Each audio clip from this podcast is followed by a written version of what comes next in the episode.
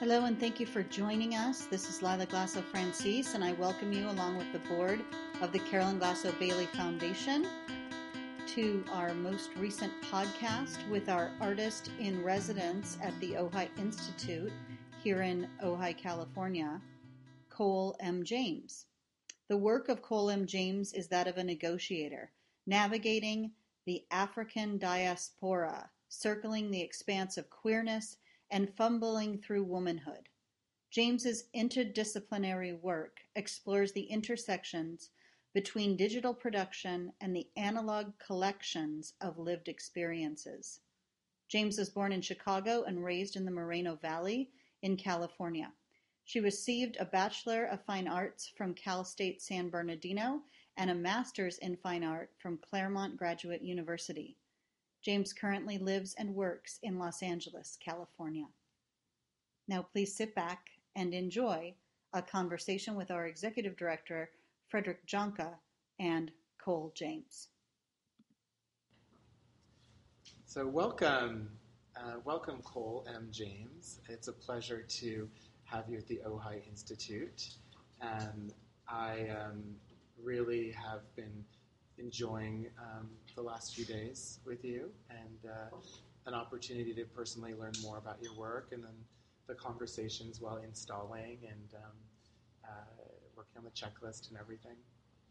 Um, I think it would I think it would be great to start with this is something that's just been resonating with me, and especially in conversations even this evening, is how you're really pushing the notion of interdisciplinary because literally there is not a stone that has not been unturned. um, and I think in some ways you approach it, or my perception is that you approach it with um, definitely with curiosity, but always sort of a um, a strong will to um, an openness to to the medium, whatever it be. Um, so maybe take that as a starting point in sort of um, how you've come to be such a interdisciplinary to the max um, artist. Um, yeah, so a lot, of, well, all of the work is centered around the idea of experience and, you know, understanding identity through experience. And I felt like what I'm trying to do in the work is, is help people understand intersectionality from a personal point of view, even if they're not in a point of intersectionality. But that's like a, if I can start to articulate the spaces of empathy within that and realizing that if I'm going to work interdisciplinary, then I have to do, I have to work interdisciplinary. And that's been a really freeing concept, allowing the idea to pick its medium and to know that there's that, that benefit of that very extensive liberal arts education, um, and that required me to be proficient in two other fields besides my concentration. Uh, that kind of shaped how I experienced art.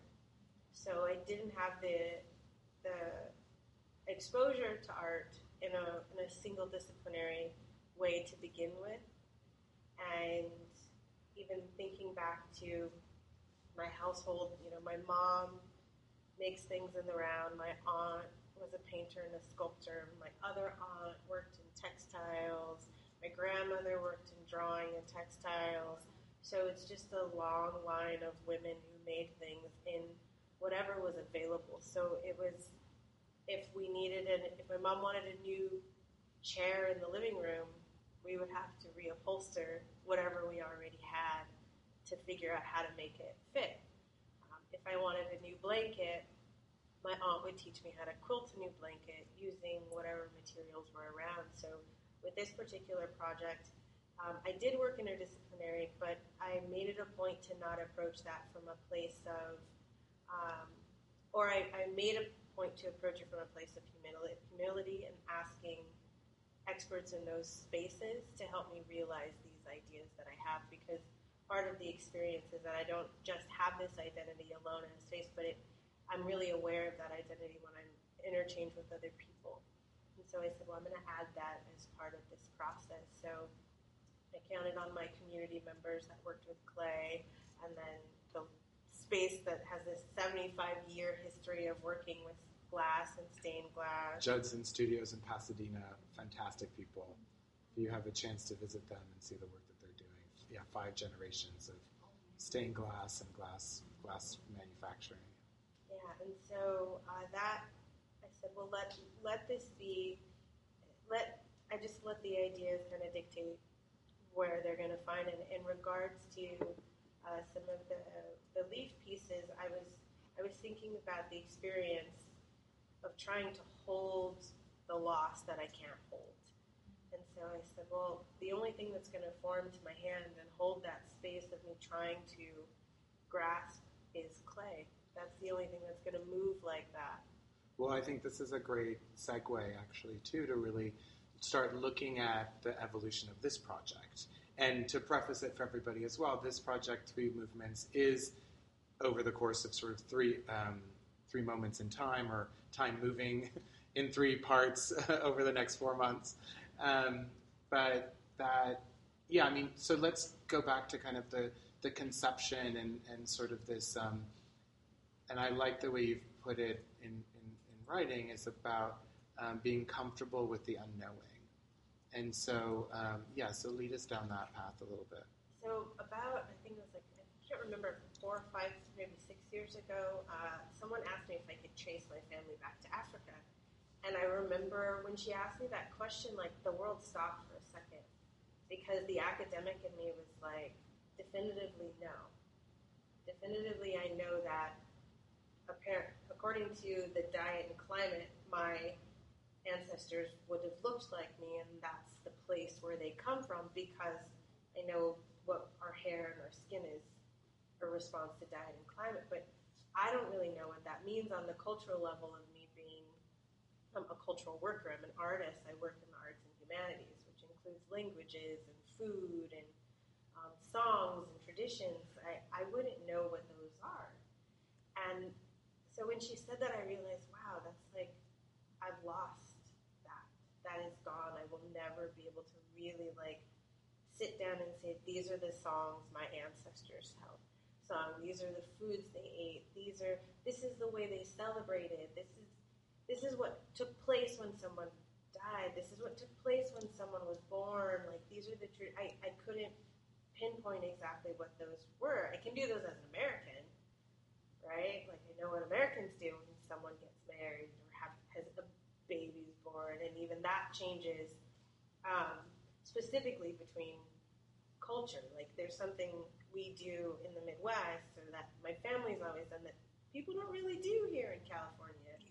Uh, they're all, and so even that is like I know these things about being American. What a beautiful thing to be able to know what my ancestors did in those times and those events. And so, um, and I remember reading somewhere about just sadness and depression and, and loss being at the top of that list. And I said, okay, that makes sense. Why I feel this like tremendous amount of loss, and why I'm responding in a way that is almost like paralyzing. So, what do I do with that? I, I have to hold space for that. I have to hold space. And if I can't hold space, then I need to use the tools I have as an artist to hold space for that. And so I started, I said, well, let me work up to that type of loss. Let me go through other types of loss that I've experienced. And so the first um, thing I was thinking of, like, I need healing. How do I go about that? How do I think about that? And Sade pointed me towards all of this literature, which I read everything that she mentioned. And I was reading through, and I kept coming across Rue, and I was like, "What is this thing, Rue?" And I was like, "Maybe that's the the connection." And I was specifically trying to find uh, healing practices that survive the Middle Passage, and like what aesthetically what that looked like, and what were the traditions around that, and, and I came across Rue and here I thought I was studying my own ancestral knowledge, and it turns out that this one plant is all over the world. That it had uses in um, Wicca, Santeria, Appalachian Voodoo, in Voodoo, in the Catholic Church. I mean, there was this plant that everybody in the world was using for protection. And so I let that be a catalyst. And then the Rue was the first, and I also talked to another practitioner, and she I was telling her what I was trying to do, and she said, "You need you need to have an altar." And I was like, "Okay, I don't want to build an altar altar, but I do want to give an offering." So I made a zine that called in the um, female matriarchs, and it was in a show in LA called the Church of Art. And so I had these zines, and I'm offering like my my grandmother, uh, my devotion to my mother, and the devotion to my father. To, and so, and I'm calling in Rue, and so I have these zines, and that was the first part, dealing with the loss of the most creative matriarchs in my life. And then I said, okay, that's a certain kind of loss. I've, I've dealt with that. So getting closer to these like big. Then the second set of loss that I wanted to deal with is um, the loss of time between me and my brothers. Um, specifically, uh, I have one brother who is in law enforcement and another brother who's been incarcerated. And so talking about the distance between us, and then I also had my dad and my uncle. Uh, my uncle was incarcerated. My dad is very much by the book. And so have, I wanted to deal with the loss I feel from connectivity between those two branches. And so that's why I made the book. And the book started with me kind of saying, this is hard to hold. And so I just called it Hard to Hold and I set it in concrete. and there's like letters to my brothers and diagrams about space and time and interaction between me and my brothers and my, my dad. And like I'm tracing this this path between like my dad and my brothers and me and my dad and my brothers and um, going through that space. And there's a letter to my brothers um, and images and then conversations about my uncle and um, that was me realizing, hey, this is hard to hold. And so once I came to terms with those, you know, these these matriarchs that my high school dance teacher, who I was my mentor for 15 years, um, and definitely let me be as free. She was actually the first one to say, "You are an artist." Mm. Like everybody was like, "You're so creative," but she looked at me and was like, "I don't know what's wrong with me. I can't do this school thing." And she's like, "That's because you're an artist." And I was like, oh, she's like, you just have to just get through this first part. Uh, just we're just gonna help you the high school thing, and then you're gonna love college. You're gonna love grad school. It's gonna be just what you need. And so um, she's in there. My like I said, my two grandmothers. And like, okay, there's that. There's this history, and I was thinking about the Rue, and I did a whole series of meditative drawings. The drawings very meditative, like super intricate, you know, realist drawings of the Rue, and like imagining the Rue growing and changing and shifting. And then it was like, okay, it's time for you to deal with the big loss, the loss that, that started you on this path. And so um, I bought a ticket to Ghana. And Your uh, first time going my first time going to uh, the continent And that was this summer. that was this summer, and it was amazing. And the timing of all of these things that were happening there, I went to Accra. uh, You know, everybody flies into Accra, but I also went to Cape Coast, Jamestown, um, Kumasi, Takoradi, Aquila, Ado, like all of these places in varying stages of, of um, urban influence and made a bunch of work when I was there. Uh, there were several things that all of it stands out, but I'm still processing uh, what was there. But it definitely was beautiful to be there. I was there at a time when they call they call it the return, and the president of Ghana had this um, idea to welcome back everybody from the diaspora. And so I found myself in uh, Cape Coast. Unknowingly. Unknowingly, I, I arrive in Cape. I can just tell the story. Is that? Yeah, yeah, no, no I love it. Um, I know everybody's here for the art, Yeah. but this story is No, it's a trip good. This is a good one. This is a good one. I like so this. I'm I'm in Cape her. Coast, and I'm walking around. I actually went to the bank, you know, to get some cash, and this, you know, Ghanaian looks at it, comes to me. He's like, "You're an American." I was like, "Yeah." you can tell. And he's like, I know. And he says, You need to go to the event tonight. He's like, Are you here for the event? And I was like, I don't know what you're talking about. He's like, no, are you, are you, you have to go to the event. And I was like, okay. You know, he's really excited. And he said, well, come, they're gonna, it's gonna start at seven. We're gonna go to the castle at seven. It's, when I say castle, I mean the slave castle. Because the slave castles are still present there. And I was like, okay. Um, and so I grabbed one of the other people that were on the trip with me, and I was like, we're just gonna go here. Let's just see what's going on. So I get there, and the same person is standing outside there, like, you're in the wrong place. And I'm like, okay. And he's like, hails a cab, and Ghanaians are really hospitable. Like, they they'll get you where you need to go. Um, and so they hail a cab. He's like, they're gonna pick up candles for you on the way. I was like, I don't need candles. I don't. and so we go, and the the the it's the coolest little you know it's a motorbike with a carriage. It's just amazing. So we're on the motorbike. We stop and get candles. We go through the whole city all the way to the top. I'm like, where are we going? Should I be worried? Um, and we get out, and I look up, and there's thousands of people all dressed in white. And it was a procession from the top of the city all the way down through the streets uh, with all people from the African diaspora. So people from Brazil, people from England, people from the United States. It was like a whole bunch of people from Brooklyn. So many people from Brooklyn. And, um, you know, they're like, what do you mean you don't know? I was like, I didn't know this was happening. I just happened to be here at this time. This trip took me here at this time. And there was a, they turned off all the lights in the city. And there was a procession of, of people to honor our ancestors and then enter the castle and celebrate. And there were drums, and it was a way to just come home. Uh, and that moment was was what I needed to come to terms with the loss. And um, that was one moment of several uh, during that time. And to put a place and a location out, I don't know necessarily that that's exactly where my family is from, but what I do know is that uh, my ancestors survived being taken to a slave castle, being inside a slave castle, the trip across the ocean in the Middle Passage, slavery, Jim Crow, the civil rights. So there's a long line of strength in that.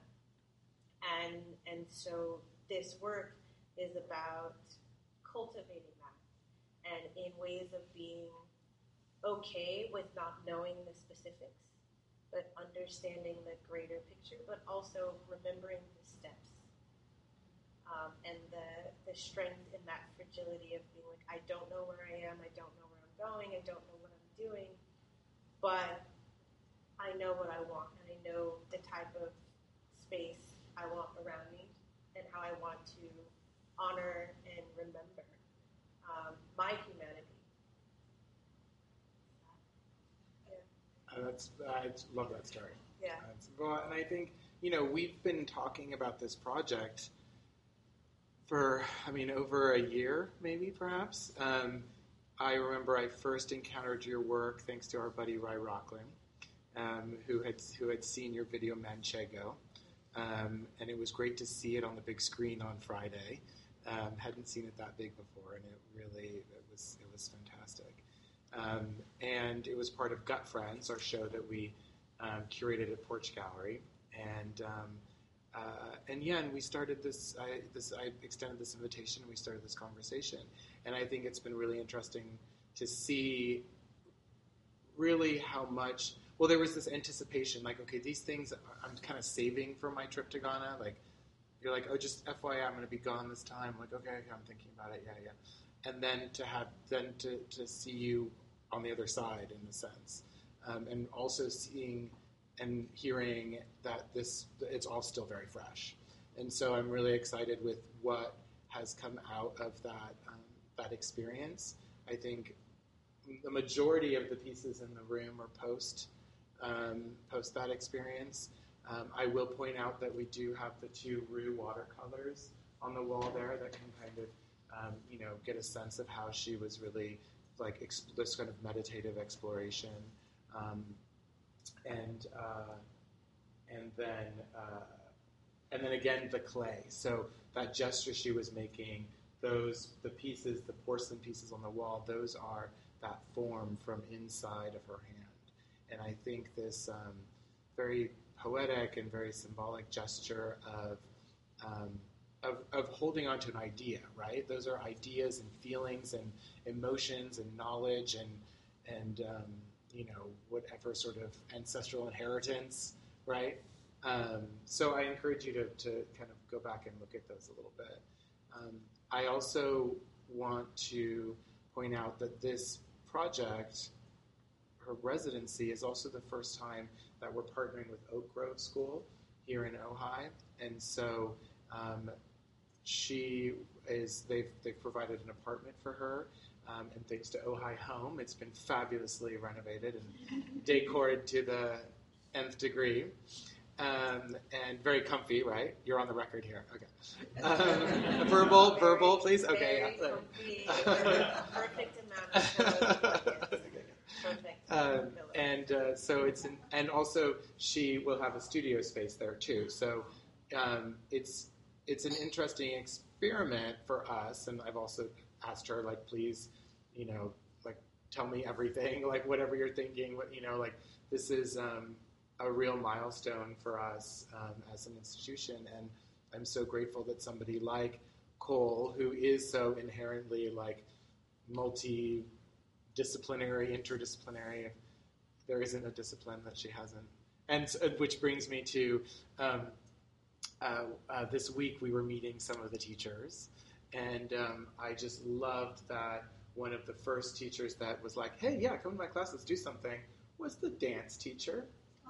It just also so happens uh, somebody here is tr- classically trained dancer. So um, I think that kind of sums up like the way um, you know we're looking at this project and looking at how does this space here function as like an exhibition, a gathering space. You know, we'll have opportunities to bring students here, um, and then this space, this exhibition as it is in this space, will also continue to evolve.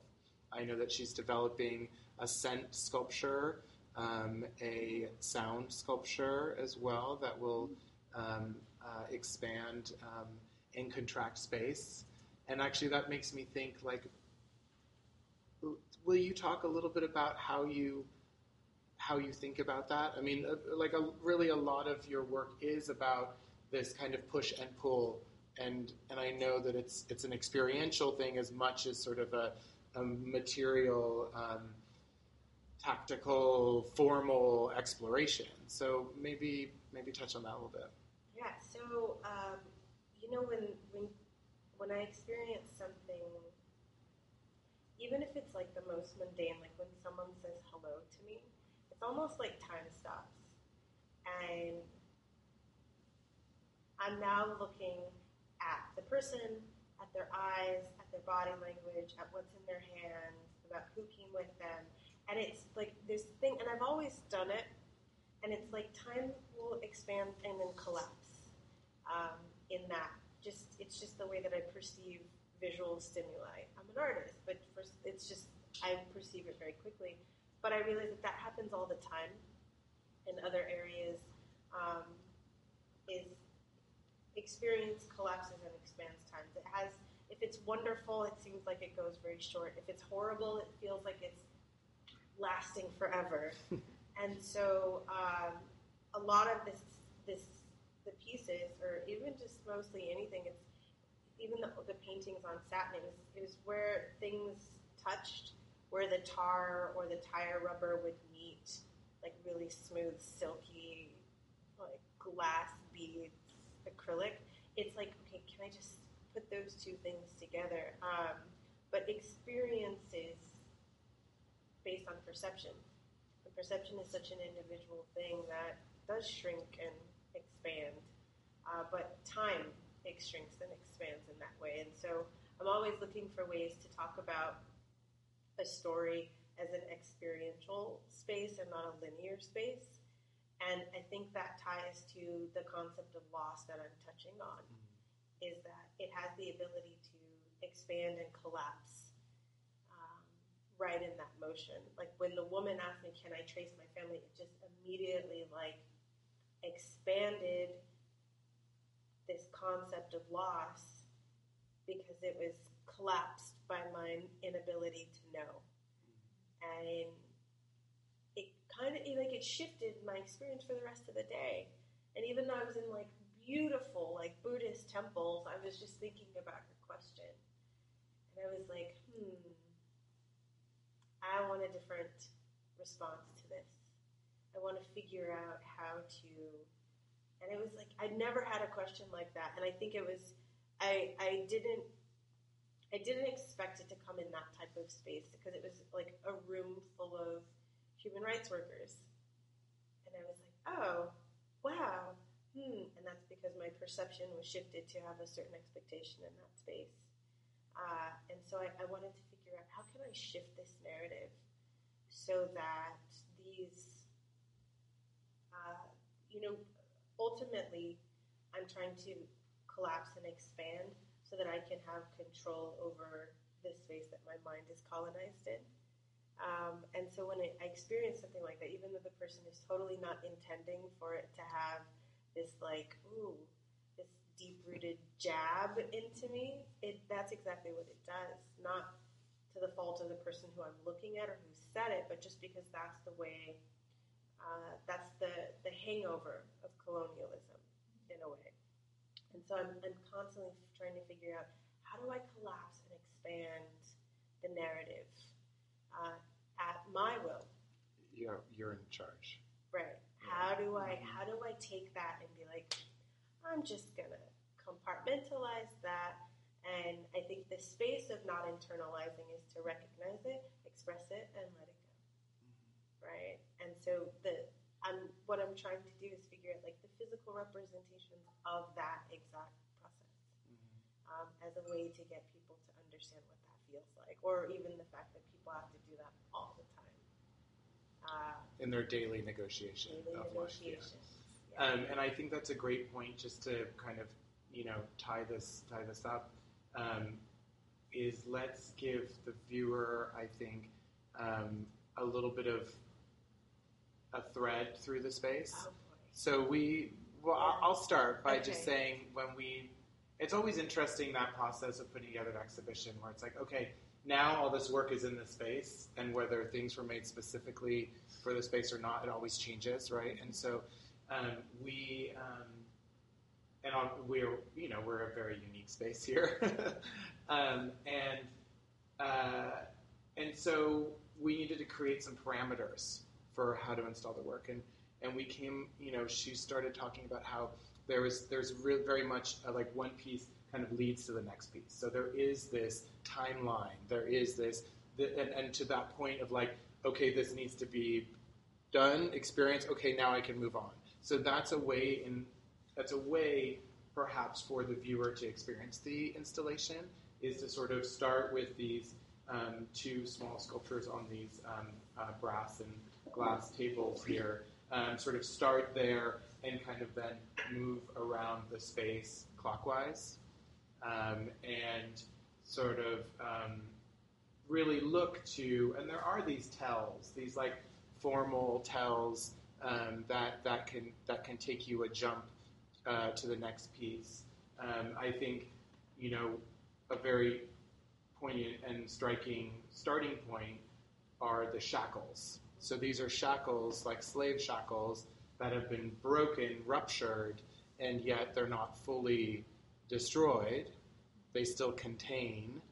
Um, and these objects on the inside are some of these sort of these these these moments, these um, accept moments of acceptance, moments of knowledge, of coming to terms, these, these, these objects that are made literally by, you know, holding and squeezing the porcelain or the, the porcelain, right? Not, yeah. Um, and so think of that as kind of the starting point um, that then uh, that then maybe briefly in your words maybe yeah. talk so, like a, um, a thread. You can you can start or finish with the book, um, and you can flip through it. Uh, but yeah, so they each piece it has like a somewhat linear just for the sake of the space, but you can collapse or expand that.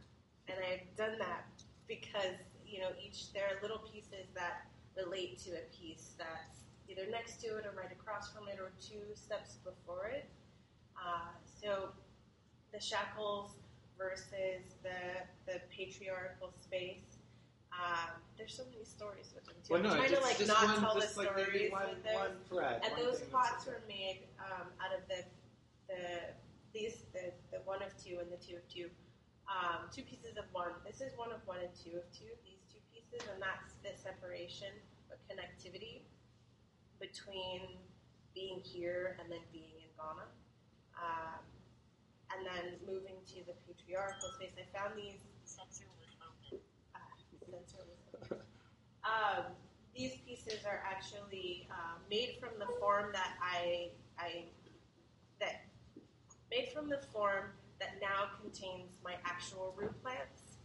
And so I loved how patriarchal they were because I'm about to put these, you know, they're like very phallic. But what's sitting in them is actually plants that help women's reproductive system.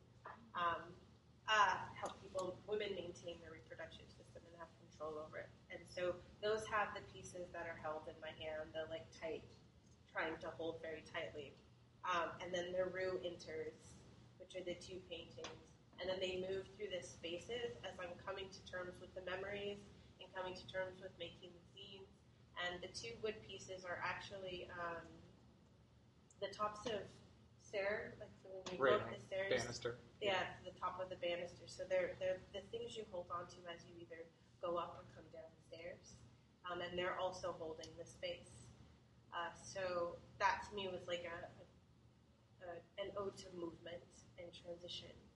Um, and then there are shells from the secret beach in Ghana. There's uh, this wonderful, beautiful beach, and I always understood that sand is seashells. Like I, kn- I knew that, but on this particular beach, can see the shells becoming becoming sand. So there's different, you know, stages of the breaking apart. Uh, and so to me, that was like I was like, oh, I'm at the beginning of the world. And I was like trying to identify. I was like, yeah, because Pangea would have just like this would have been the middle of Pangea. I'm, I'm in the beginning of the world right here. The world started right in this moment, um, and it's right at the edge of an estuary, um, which is a fasc- fascinating ecological space, like where where fresh water is meeting salt water. In that, it's amazing. Like the plants and the trees have to adapt in a very specific way. So I have some shells from from there in that process made with the space. And then it just travels through coming to terms with the loss, understanding it, um, accepting it, letting it spill out and be a mess, and not having any desire to put it in a nice, neat little package. Um, and then coming to terms with it uh, over time. So it just goes through.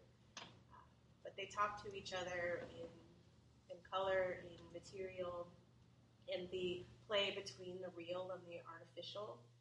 Um, so some of the foundations are real wood, some of the foundations are artificial wood, and it, it kind of goes back and And one of my just really special favorite moments is um, is how she's working on porcelain.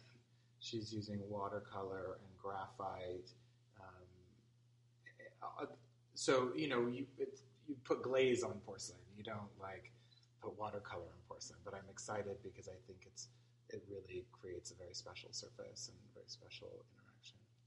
Um, so with that, I just thought I'd wrap up. I don't know if anyone has a question. Um, I know Beth usually always has some good questions. I have a good one. Okay, good. Tell us. Well, I just always like to ask what, how you spend your days, like when you're when you're in a creating art mood mode. How does your day go? What do you do? Are you an early riser? Oh, I love, love, love, love working from 5 p.m. to 5 a.m. Would love to find a job that kind of works with that. But the 5 So far, because yeah. it's like the world is settling down and the energy is like of, a, of just a settling. And then there's this beautiful, quiet space between like 2 a.m. to 5 a.m. And it's so glorious.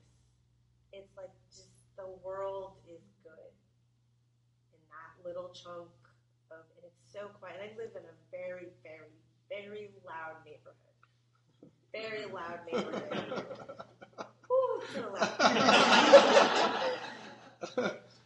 And it's like it's filled with like four different churches, and so they all like open and sing, and like so all day it's just singing, just all day, um, helicopters and just people, and so from like two to five during the week it's just super quiet. Weekends a totally different thing, but you know Monday, Tuesday, Wednesday, Thursday, that time is really magical. So I love to work, and then my the first hour, the first two hours, I usually um, I'll put on a documentary that's like whatever I'm interested in learning more about that day, or and then two hours later I put on a book on tape, and that's when I usually draw.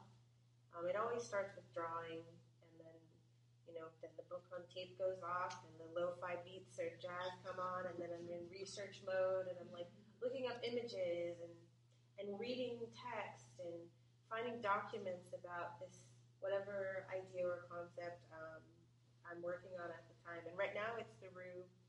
Um, I've also I'm also looking for different ways to uh, build empathy and community. So right now I'm also studying um, kinetic empathy. And so kinetic empathy is this uh, it, it's a dance therapy concept, but it's borrowed from indigenous practices and, and community building in regards to uh, celebration and just moving in beat and in time with someone builds a certain type of empathy that has traditionally just been used in indigenous cultures. But they're starting to incorporate that in dance therapy, so maybe I'll make a workshop that's centered around that. And so that's that's what was what's been on the on the table lately.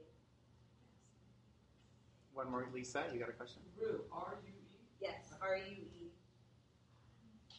That was an easy one. I know.